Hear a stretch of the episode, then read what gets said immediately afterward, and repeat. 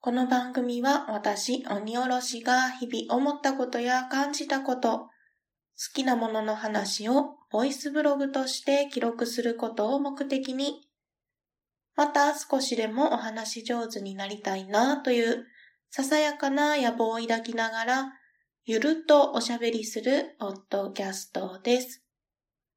改めまして、鬼おろしです。お弁当の蓋、始まります。皆様、いかがお過ごしでしょうか？そして本日、お誕生日の方、おめでとうございます。新しい一年になりますように願っております。えー、今、時刻は朝の8時40分頃でございます。大変まだ眠うございます。頭が起きてないですね。はい。でも、今撮っておかねばと思いまして、録音を始めております。今回はですね、早速本編の方に移っていきたいのですが、はじめに補足がございます。本編で流します音源がですね、なんとなんと、お弁当の蓋ではおなじみ、椿ライドウさんとブックメンのお二人をお迎えしてゲスト会として収録させていただいております。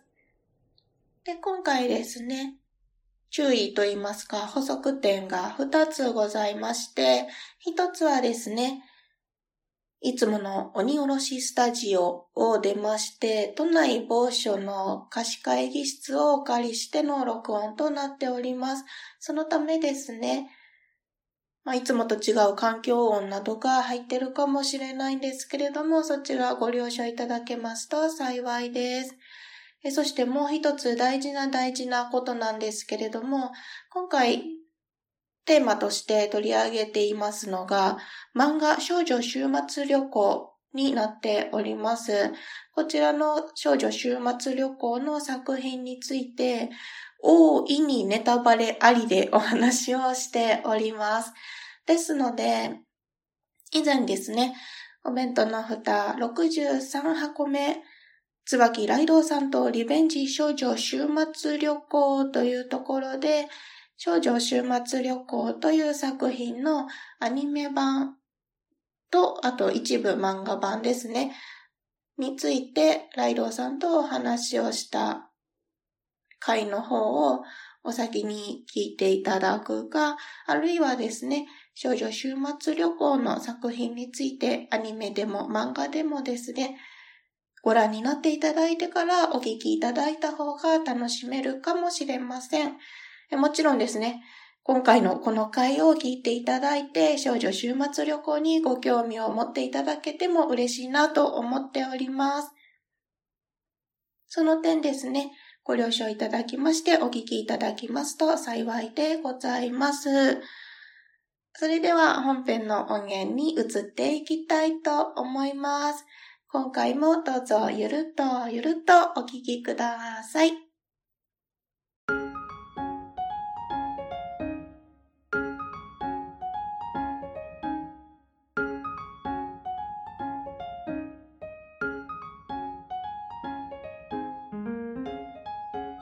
今回は我々が楽しみながらカジュアル日本の感想を共有していきます。ブックメン2号のかいわれです。ブックメン1号のカバです。ブックメン4号の椿ライドです。ブックメン5号の鬼おろしです。よろしくお願いします。よろしくお願いします。誰も仕切らない。お邪魔します。はい、お邪魔されております。え今回はですね、えお弁当の蓋にゲストの方々に来ていただいております。では、自己紹介お願いします。はい。えー、じゃあ一応、私から行きましょうか。ブックメンというポッドキャストをやっております。えー、そこで1号を名乗ってます。カバーと申します。よろしくお願いします。同じく2号のかいわれです。楽をするね。楽をしたね。じゃあ、えっ、ー、と、私、私長いなら楽できないんだから。えっと、ポッドキャストは、冬のライオンと、お後がよろしいようでと、月刊まるレポートっていう3番組をやっている、椿ライドです。はい。よろしくお願いします。え今回はですね、今、ご紹介していただきました、ブックメンのお二人と、椿ライドウさんと、漫画少女週末旅行について楽しくおしゃべりをしていきたいと思います。早速なんですが、ある種、あらすじとか、軽くご紹介。をしておきますね。はいはい。えー少女週末旅行はですね、作者がつくみずさんという方です。うんはい。ウィキペディアからの抜粋によりますと、えー2014年2月21日から2018年1月12日まで、クラゲバンチというウェブサイトで連載されていました。で、単行本としては全6巻うんございます。はい。で、簡単にあらすじなんですが、文明が崩壊した後の終末世界で、主人公のチトとユーリという少女二人が、搬送記者の、記者？はい。搬送記者の欠点クラートで、廃墟都市をさまよい、上層には文明が残っているのではないかという希望を持ちながら、その最上層部を目指してひたすら移動を続けていくという物語になっております。はい。はい。どうでしたか？えっ、と、まずこの経緯を伺いたいんですけど、はい。な、なぜこのメンバーで、あ この作品についてなのか。発案は誰なんですか？イニョルさ発音はライドさんん。ライドでさんね。すね。あと、そうなんですかもともとは、えっ、と、僕が、えーお弁当の蓋にゲストで出てた時に、このしょ少女週末旅行のアニメについてはい。お話しして、で、その時に僕もう漫画も読んでたので、その場に漫画を持ち込んで、漫画の方ではこうなんだよって話もちょっと、プラスアルファ的にお話をしてっていうことがあって、で、その後、貸したとかって話をそうですね。お借りしました。で、二人に読んでもらうって話になったのそうは、なんです。僕が言ったんだっけ？そうでした。そうなるほど。で、はい。ブックメンの二人に読んでもらって、ブックメン的なことを、お弁当の差でやったら面白いんじゃないかっていう話をして、で、読んでもらったっていう感じですね。だから、ブックメンと違うのは、紹介会がないっていうこまあそうとですよね。ですね。まあ有名作だし。まあまあまあ。だからね、ちゃんと事前に紹介いただいたの、あの、今、あらすじをね、言っていただいたんで、うんちゃんと伝わってるんじゃないかなと思います。うん我々やらないんでね、こういう、ちゃんとあらすじを事前に用意する、ああ。ああ、そっかそっか。あの、かいわれさんはしてるかもしれないですけど、普段私はマジで何も準備をせずに収録に臨むタイプのや、やってるので、うん。大丈夫だと思います。はい。で、でどう思いましたどうっていう。思いましたか？どどなたからでも。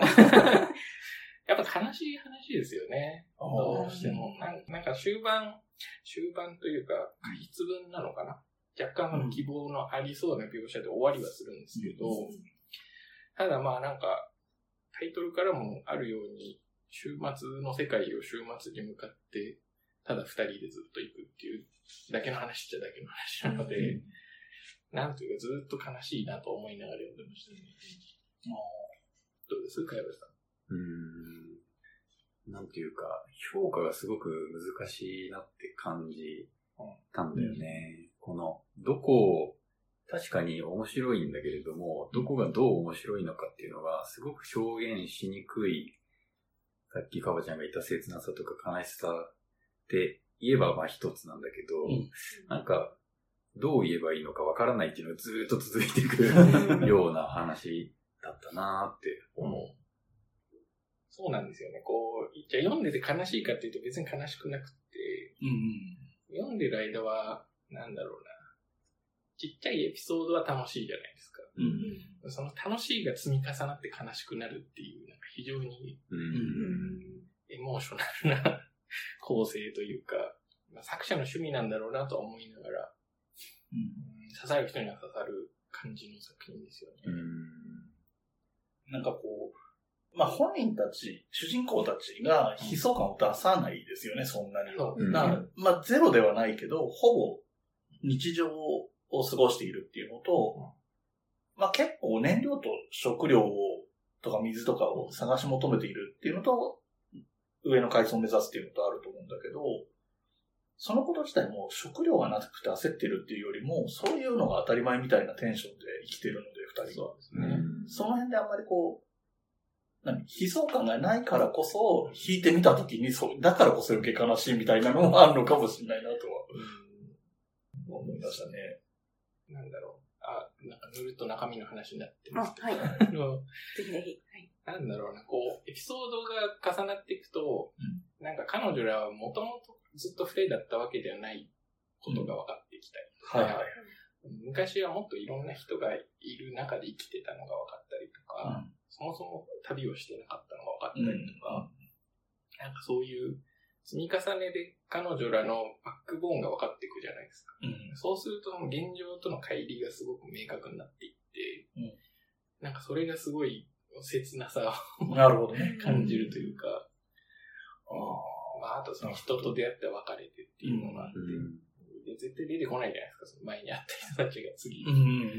っていうのがなんか、うん、どんどん人が減ってってる感もどんどん増していって、最初から二人の旅なんだけど、うん。より孤独感が増していくというか、孤独ではないんだけうん。ど、みたいな感覚を覚えたなという気がします。うん俺これ最初に読んだ時に、うんさっきどう読んでいいかわからなかったって言ったんだけれども、やっぱ、どうしてこの週、世界が週末に至るようになったのかっていうのがすごく気になっちゃって、そこがなんかほのめかされていくじゃん。で、最終的にはそれがわかるのかなっていうふうに思ったんだけど、全然わからず終わるじゃない。だから、そこで、最初読んだ時はそこでちょっと消化不良になっちゃって、あなんか変な作品だなって思ったんだけど、やっぱこの二人の生活とか、その旅とかに注目していくと、あそこ、ここは、ここが見どころなんだなっていうふうに思ったかな。どうですか？なんか、自分より全然上の方で話が。出てくる。いいやでもそうなんですよね。全体の話をしちゃうとそうなる。うん。もう単純にそのキャラ可愛いとかの話も全然。ありだと思います。例えば前アニメの、まあ、ほぼほぼアニメ同じ内容なんで、はい。順番が一箇所変わるぐらいしかないぐらい、ほとんど同じなんで、アニメの回で話した時言ってたのは、あの、ビールを飲む回とか、あ、そうあの辺好きな回とししてのエピソードとしては、うん楽しそうな回ですよね。なんかそう、はなんかビールって知らずに飲んで酔っ払っていくみたいな。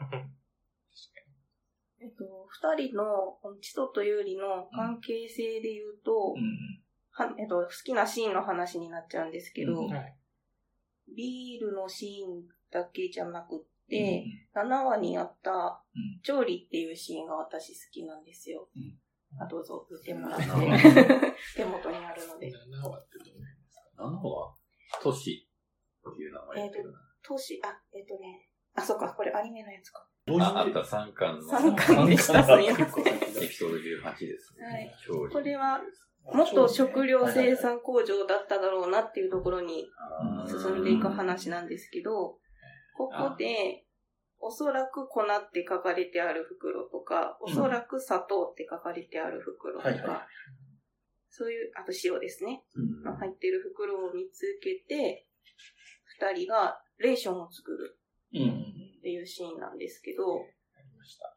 はい。そこで、まず、面白いというか、笑っちゃったのが、うん。あの、脱穀機みたいなのがあったと思うんですけど、あの、チトが巻き込まれそうになった。あそうそうそうそうあユーリがスイッチをして、チトがその上走らされるみたいな。感じになって、あそこです。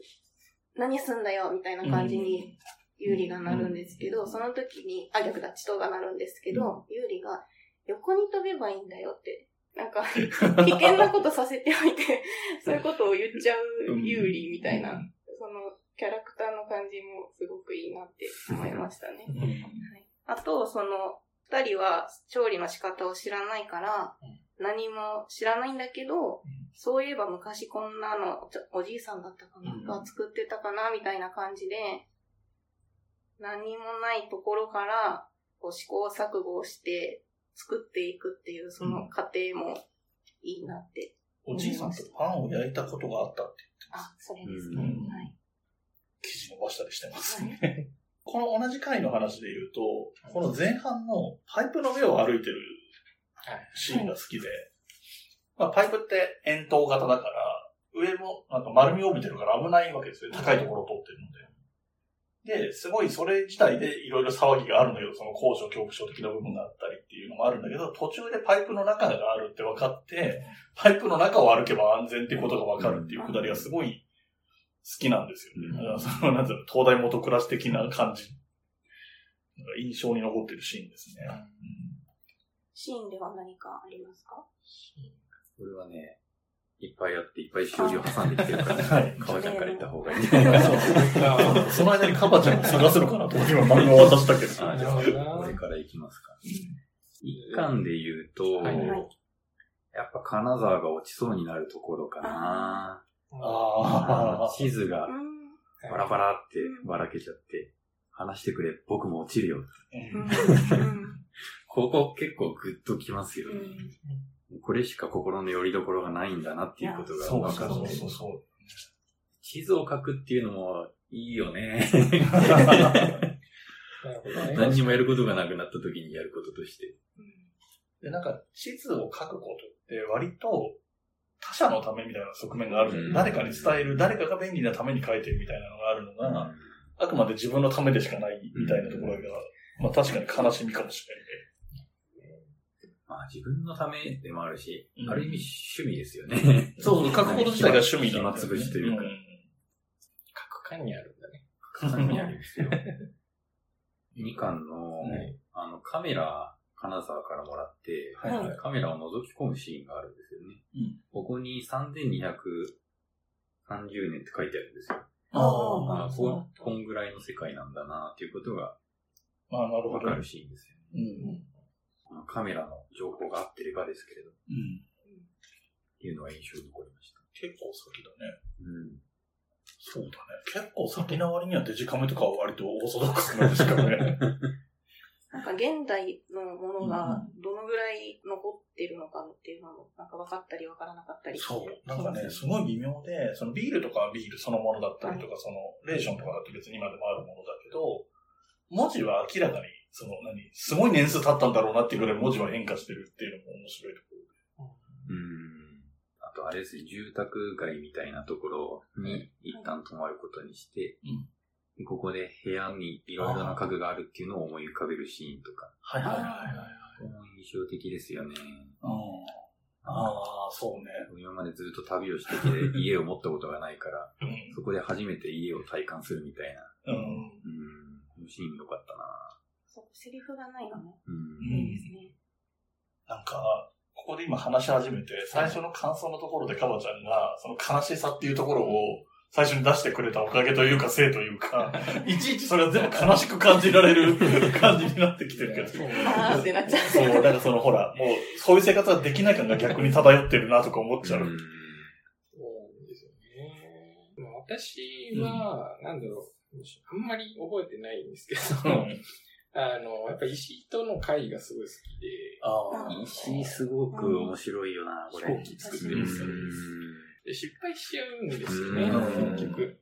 その後石井が笑ってそうそう、るこれもそこのシーンに挟んでる。わかります、わかりますす。ごいいいんだよね。うんこの笑いは何なんだろう。いや、でもね、わかるんだよね。わかるんだよな仕事とかもさ、うんなんか抱えてる仕事が失敗した時に、でもなんかやんなくていい、良くなったわ、みたいな。あ。解放されるあるじゃないですか。うん割とね、そう、そこに近い感情だなと思って、あ僕は割とそこに、なんだあろう、共感しちゃったな。うんあとそこでユーリが絶望と仲良くだったんだよあって、あのセリフもすごい印象に残ってます。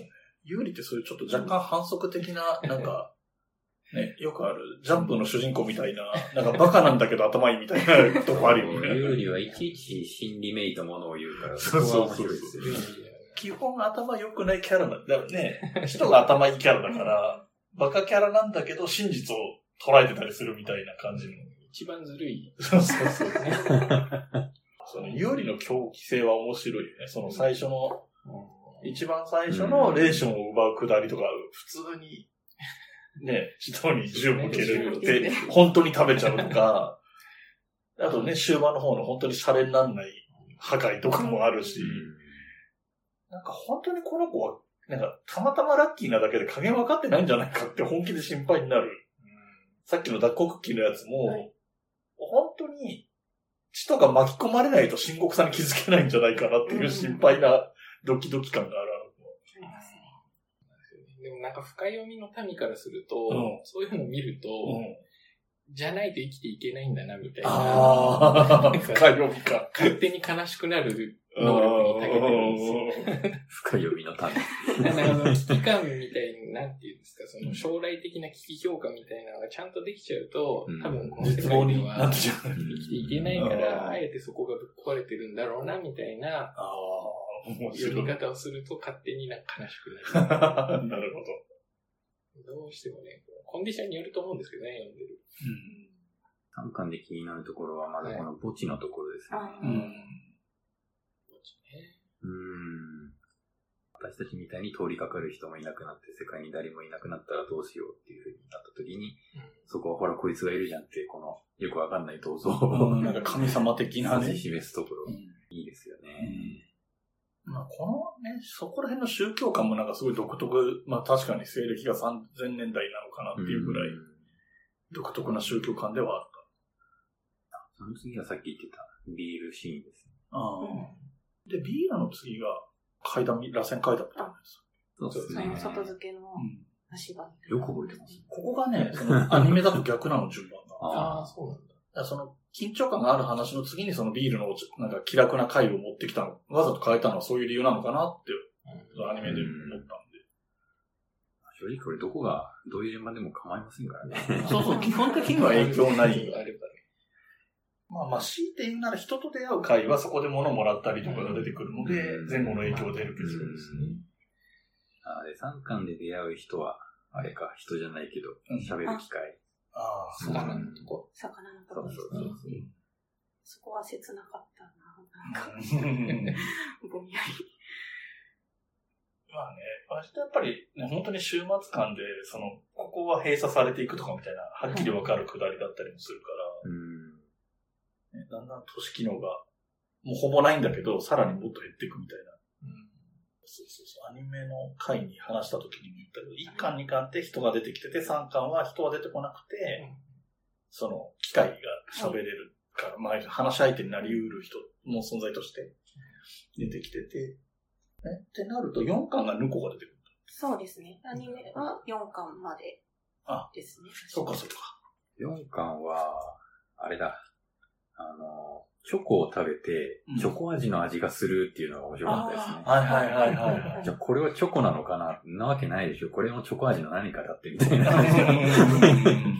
これ面白かったです。面白かったね。なんかね、なんとなくそのぐらい未来なんだっていう感じがちょっとわかる感じ。完全にこう読んだ人向けの回になってそうですね。まあそうですね。まあそうですね。前回のアニメの時のきっかけでアニメか漫画を見てくれてるとありがたいなっていう感じですね。いや、しかし、つくづくこれをよくアニメ化したなと思いますけどね。うん結構ギャンブルじゃないですか。まあね。響く。まあ、オタクは割と好きなラインの話ではあると思うんですけど。なんか、この二人に読んでもらうっていう話の流れの時に僕が思ってたのの一つには、はいこういう感じの好きそうだなとは思ったんですよ。なんかああ、そうですね。何？冒頭に全然説明がないわけのわかんない世界観で、読みながら世界観を理解していくみたいなうん作品とかを、その、ブックメンとかで紹介してる作品にもそういう傾向があるようなものもいくつかあるかなと思ったりしてたので、そうですね。好きそうかなとは。僕が割とそういうのが好きなのと、うんまあ、海外さんはどっちかっていうと、それが徐々に解き明かされていく系が好きよね。そうですね。あうんだからまあ初回で、うんなんかふわっとしたのは多分そういう。あ。うん、最後結局う、んちゃんと解き明かされきらないっていうのがあったっていう。内容としては純文学寄りの漫画なのかもしれないですけどね。どっちかっていうとそのエモーションの方そうね。あの、大事件とかね、そういうなんか敵と戦うとかそういう話ではないので、ないですね。向こうのお別れのシーンとかもさ、これすごく考察のしがいのある シーンじゃない。でも何にもわかんないんだよな、これで。これまず、なんでエリンギって思ったんですけど。エリンギね。なん。でなん。だろそうね。こういうのの設定資料的なので、どうしてこの形態なのかみたいなのがあると、うん。よりオタクは好きなやつになる。うんはい、ここまでお聞きいただきましてありがとうございます。まだまだですね、楽しいお話、こんな風に展開していくのかという風にですね、お話は続いていくんですが、一旦ここで切らせていただきたいと思います。次回はですね、この続きの模様をお届けしていきたいと思いますので、そちらもお聞きいただけますと嬉しいです。お弁当の蓋では皆様からのお便りをお待ちしております。ご意見、ご感想、ご質問、ツッコミ、アドバイスなどなど何でもお気軽にお送りください。メールアドレスはお弁当のふた、アットマーク、gmail.com。お弁当のふたは小文字で、o-b-e-n-t-o-n-o-f-u-t-a です。ツイッターも開設しております。ツイッターアカウントは、アットマーク、おべふた361。おべふたは、OBEFUTA361 は数字です。検索してみてください。ハッシュタグは、おべふた。おべはひらがな、ふたはカタカナです。それでは、今回も最後までお聴きいただきましてありがとうございました。